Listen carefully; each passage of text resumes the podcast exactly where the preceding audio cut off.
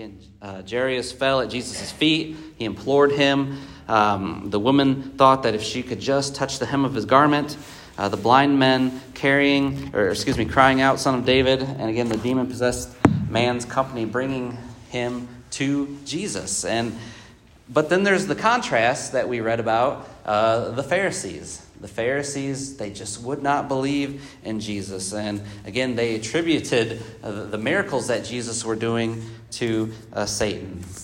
You know, belief, faith, uh, it's vital, vital uh, to our Christian lives. And, and again, we pointed out that they saw that in the first century, these accounts uh, that we read about in Scripture, they saw Jesus doing these things. They saw him performing miracles. They saw him uh, uh, you know, raising people from the dead. You know, they talked to firsthand witnesses. And of course, now here we are, some 2,000 years later, and uh, we don't have that evidence. We can't see those things with our own eyes. We can't talk to people who live there.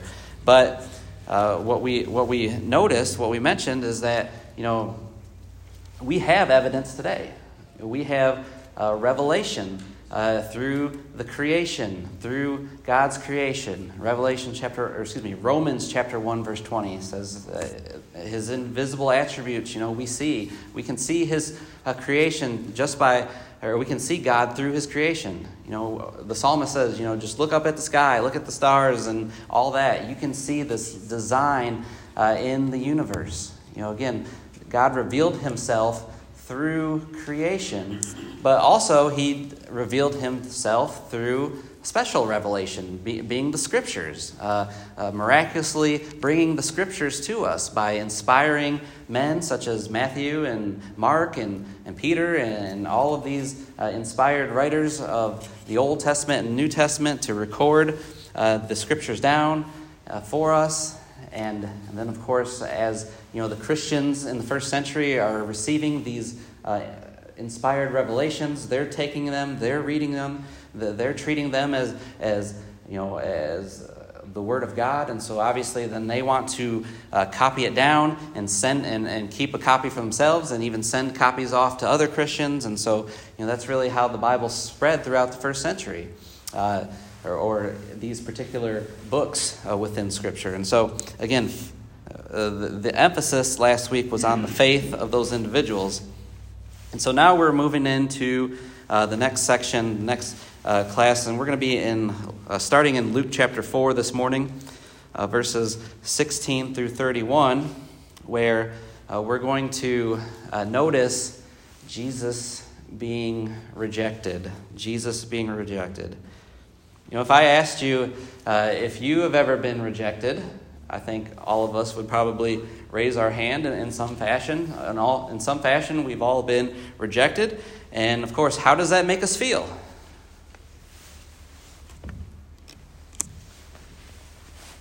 Does anyone like rejection? We don't, do we? Um, how do we get over rejection? You know, some of us probably uh, it, it, comes more naturally. You know, maybe we have thicker skin and we can just uh, put, push it aside. But uh, a lot of times, you know, again, rejection hurts. And uh, we talked about this this morning. I guess, you know, Noah was a great example of somebody who was rejected, right? 120 years of preaching righteousness to the people. And yet, only uh, his, his, wife and his three sons and his three daughter in laws were, were saved during that time. But he would have been somebody who was rejected. And, and again, you know, Christ, uh, we're going to see here, was rejected. And, you know, it, it wasn't just the non believers who rejected Jesus, but who, uh, who ultimately rejected uh, Jesus.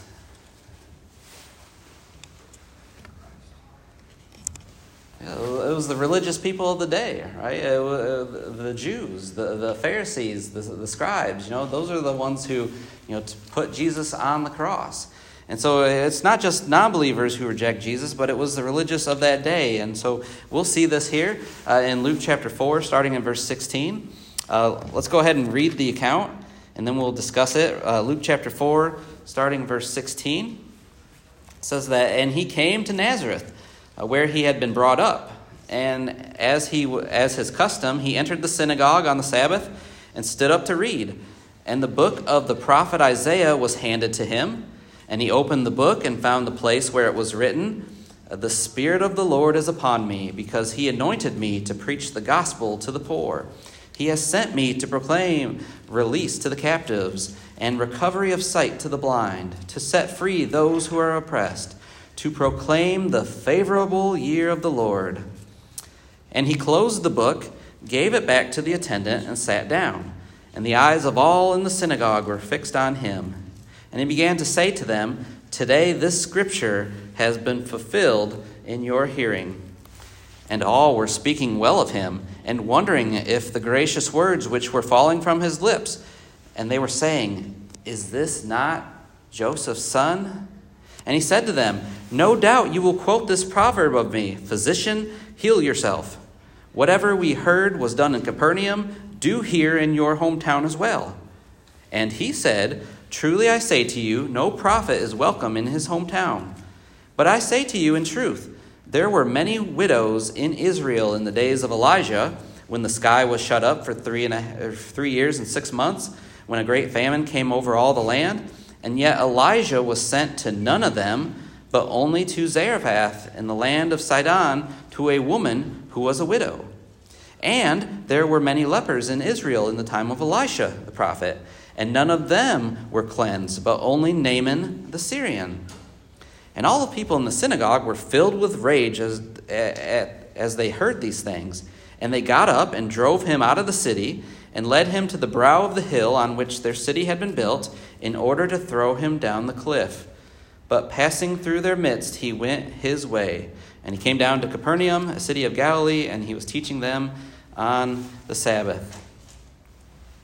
So, uh, you know, we've got a lot going on in these verses, and we're going to look in Matthew's account as well because it's a little bit more condensed and we get uh, some different aspects to it. But, you know, this is. Uh, this is a really, really interesting uh, account here where, uh, look again at, at verse 16, uh, part B. It says, or, or, I guess the second half of verse 16 in Luke chapter 4, it says, uh, and it was his custom, he entered the synagogue on the Sabbath and stood up to read. What was, what was Jesus' custom according to that verse?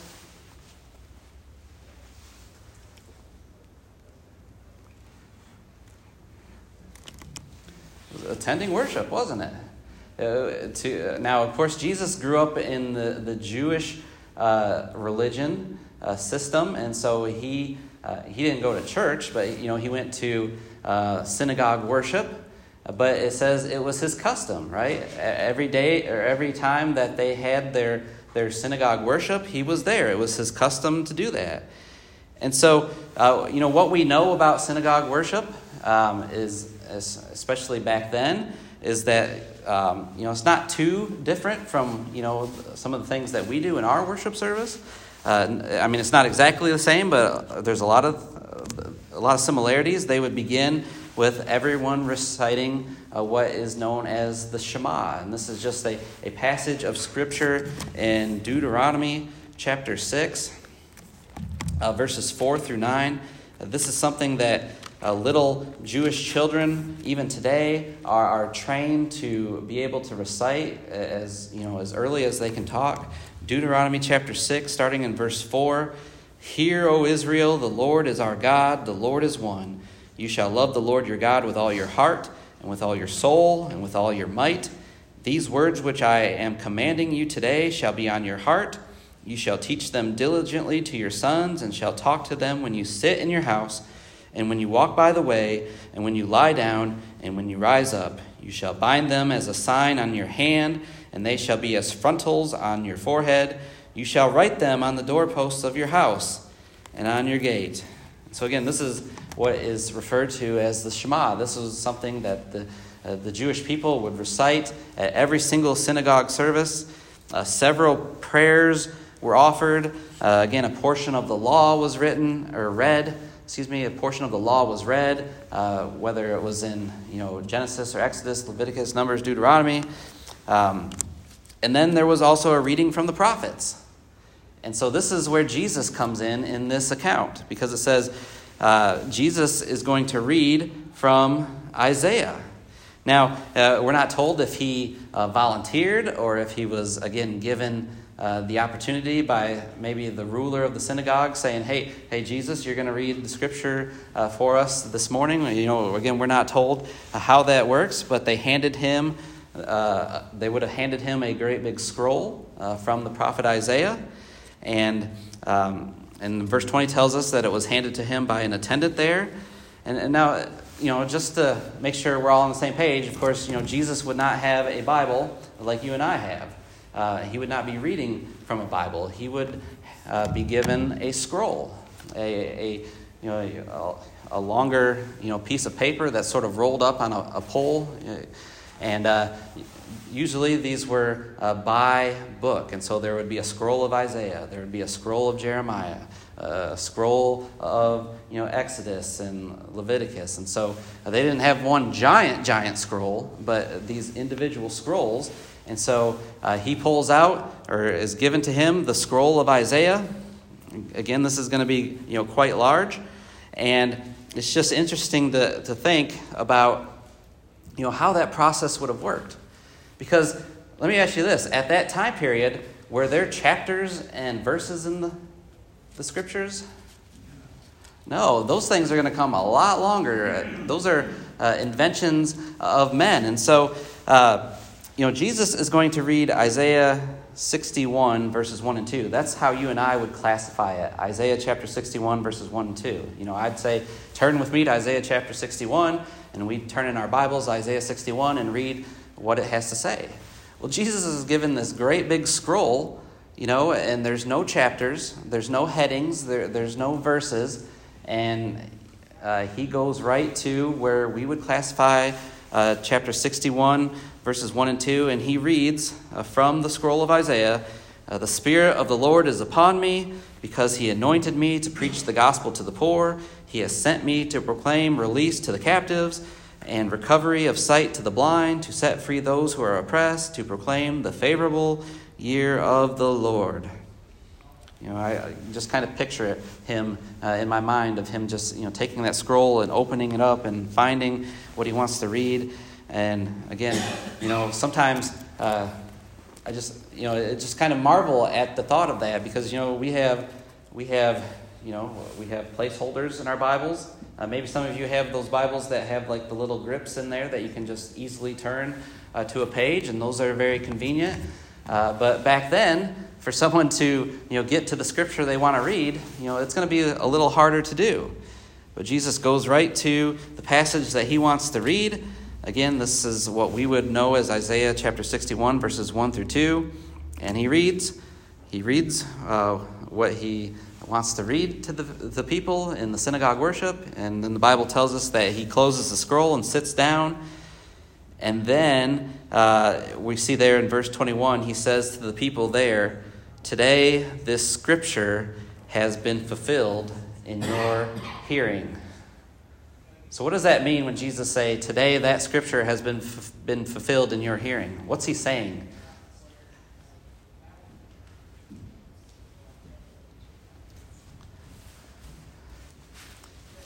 He's saying that, hey, Isaiah wrote about me. Uh, those things that Isaiah wrote about, you know, 800, 700, 800 years ago, those things are about me. I am fulfilling those things. I am the one who uh, the Spirit of Lord is upon. I am the one has been anointed to preach the gospel to the poor. He sent me to proclaim and release the captives and to recover the sight of the blind, to set free those who are oppressed, uh, to proclaim the favorable year of the Lord. So uh, he's telling the people there in that synagogue worship that, that you know the, the passage that he just read, that is about me, he says there. Now, um, it's interesting to note there in verse 22 what was the reaction of the people?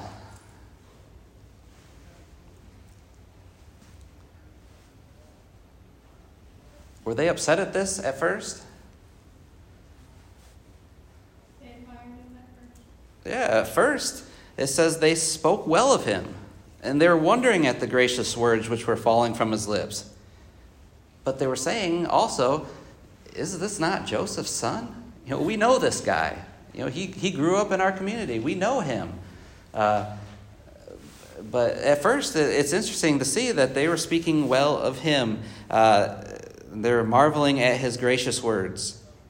Uh, let's get some more context as to uh, you know what's going on here. If you would, uh, we turn into our Bibles in Matthew, to Matthew chapter 13, and this is basically the same account, uh, but we have uh, Matthew and Mark gives a little bit of a different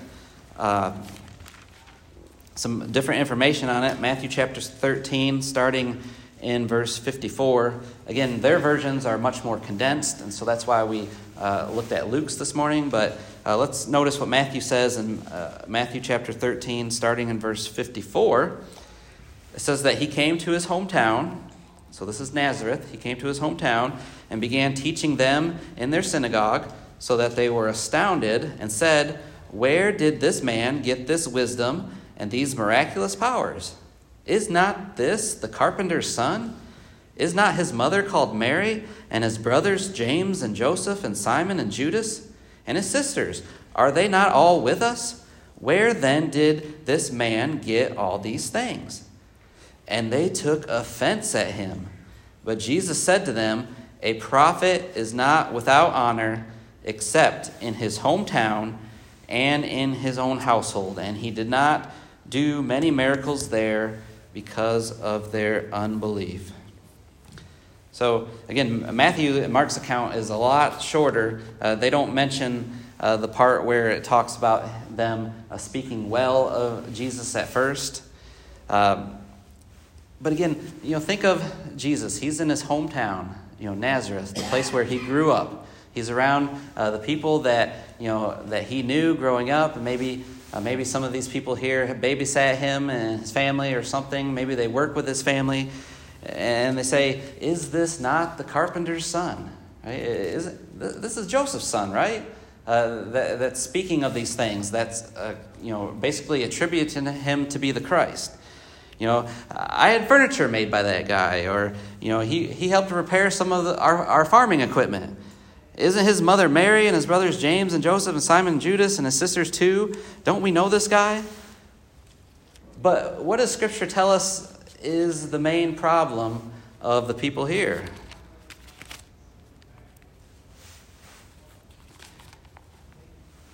They didn't believe, did they? They didn't believe. Matter of fact, uh, you know, Matthew and Mark tell us that he did not do many miracles there uh, because of their unbelief.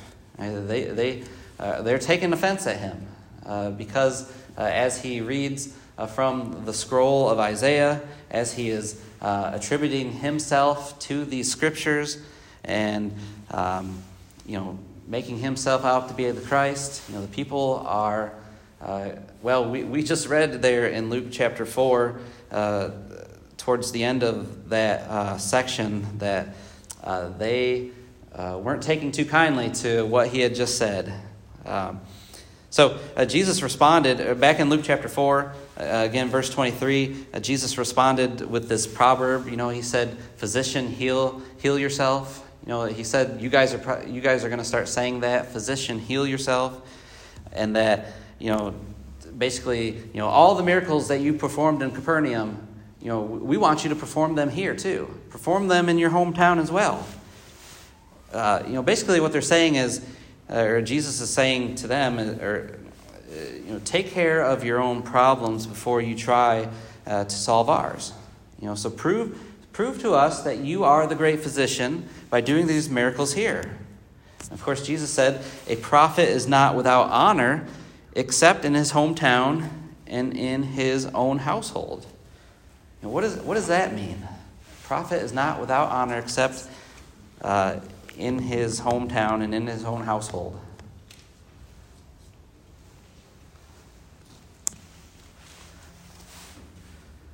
You know, Jesus comes home and he comes to his hometown. he's performing these miracles in front of all these people that he grew up with, and you know they they're not believing that he's the Christ, right? Because this is the guy that grew up with them. This is the guy who uh, worked. Uh, his son was or excuse me, his father was a carpenter, and he, and he was following in that trade.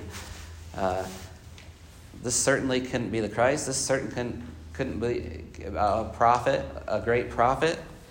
And so, you know, Jesus says, you know, everywhere else I go, you know, the people are amazed at what I'm doing, but when I come home, uh, you know, I'm not given that honor. I'm not uh, getting those things in my hometown or even in my own household. And so, Jesus again says that, or Matthew and Mark both record for us that Christ, you know, he performed some miracles there in Nazareth, but uh, it was limited. Right? It was limited due to their unbelief. Uh, is it difficult for us to sometimes forget someone's past? You know, especially someone we know, uh, we, we know well, or maybe he's our neighbor, uh, we know something about him or her. You know, sometimes it's difficult. And Jesus explained to them uh, here in Luke chapter 4, he gave them a couple of examples, Old Testament examples. Uh, he says, Remember Elijah? Right? Remember Elijah, how um, he could have helped many uh, Jewish widows, he says there in chapter 4, verses 25 and 26. He could have helped many Jewish widows. There was a famine on the land for three and a half years, but yet, uh, what widow did he help?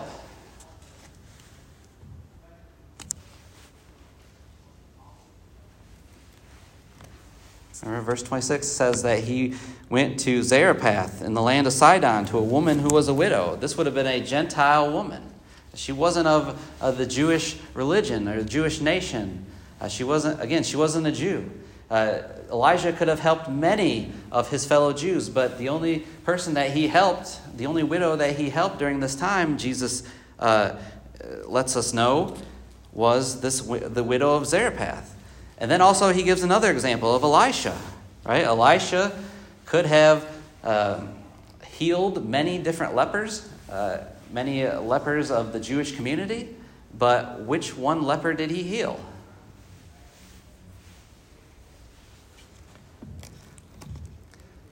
It was Naaman, right? Naaman. Uh, that's an account we remember uh, quite well in Second Kings. Uh, he healed Naaman. Naaman Naaman was not of the Jewish religion. He was a Gentile. Again, he was a Syrian. That's who Elisha healed. And so, you know, and we also could think of, he doesn't use this example, of course, because this hasn't happened yet, but we could also think of the example of the Apostle Paul. You remember when, when Paul has just been converted to Christianity uh, in Acts chapter 8, verses 19 through 30, the Bible tells us he comes to Jerusalem and he tries to uh, join with the brethren there in Jerusalem. Uh, and then uh, we see that uh, the people there at first, are they accepting uh, Paul at first? Right, they're not accepting of Paul at first because, well, first of all, he's not referred to as Paul yet. He's still Saul, Saul of Tarsus, but they know about Saul of Tarsus. Right? Saul has gone around persecuting the church. He's gone around dragging Christians into jail, into prison. Uh, and so they know who Saul of Tarsus is. And so when Saul of Tarsus shows up to want to associate with the Christians, they're a little spectacle. Uh, they're, uh, they're a little um, you know, worried. And so you remember who speaks up on behalf of Saul?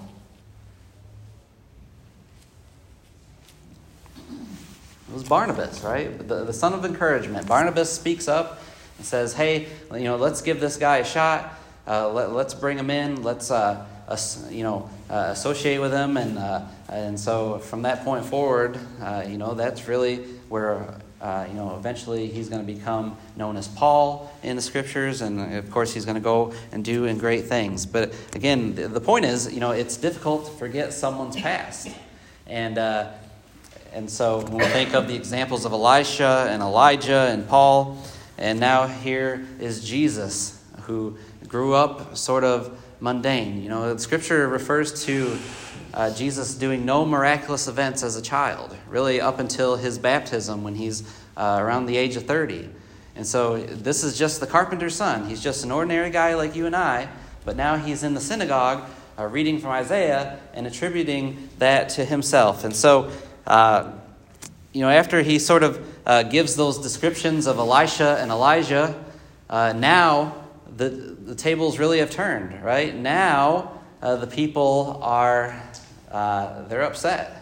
Right? They're no longer speaking well of him, but now they're in a rage, it says in verse 28. They're filled with rage after they heard these things. And so, what, what do they, in the Jewish culture, in the Jewish system, what is the normal way of committing um, you know, capital punishment?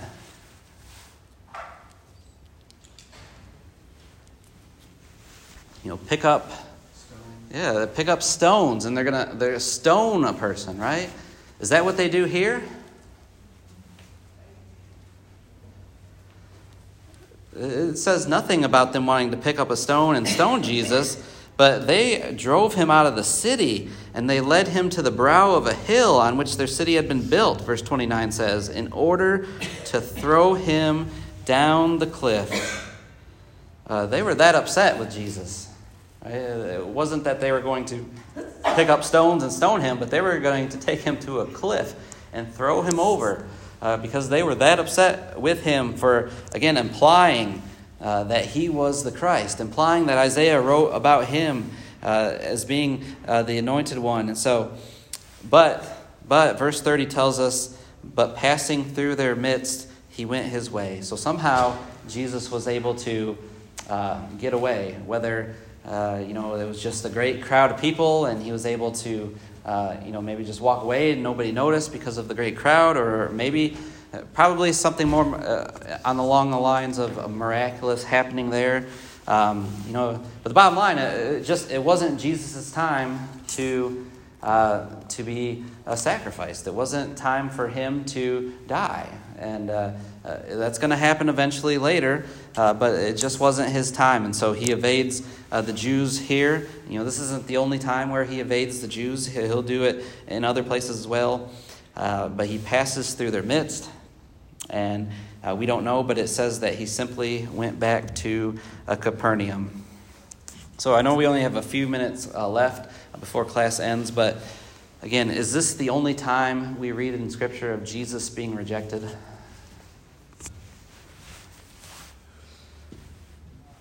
No, we, we, we see it quite a bit, actually. Uh,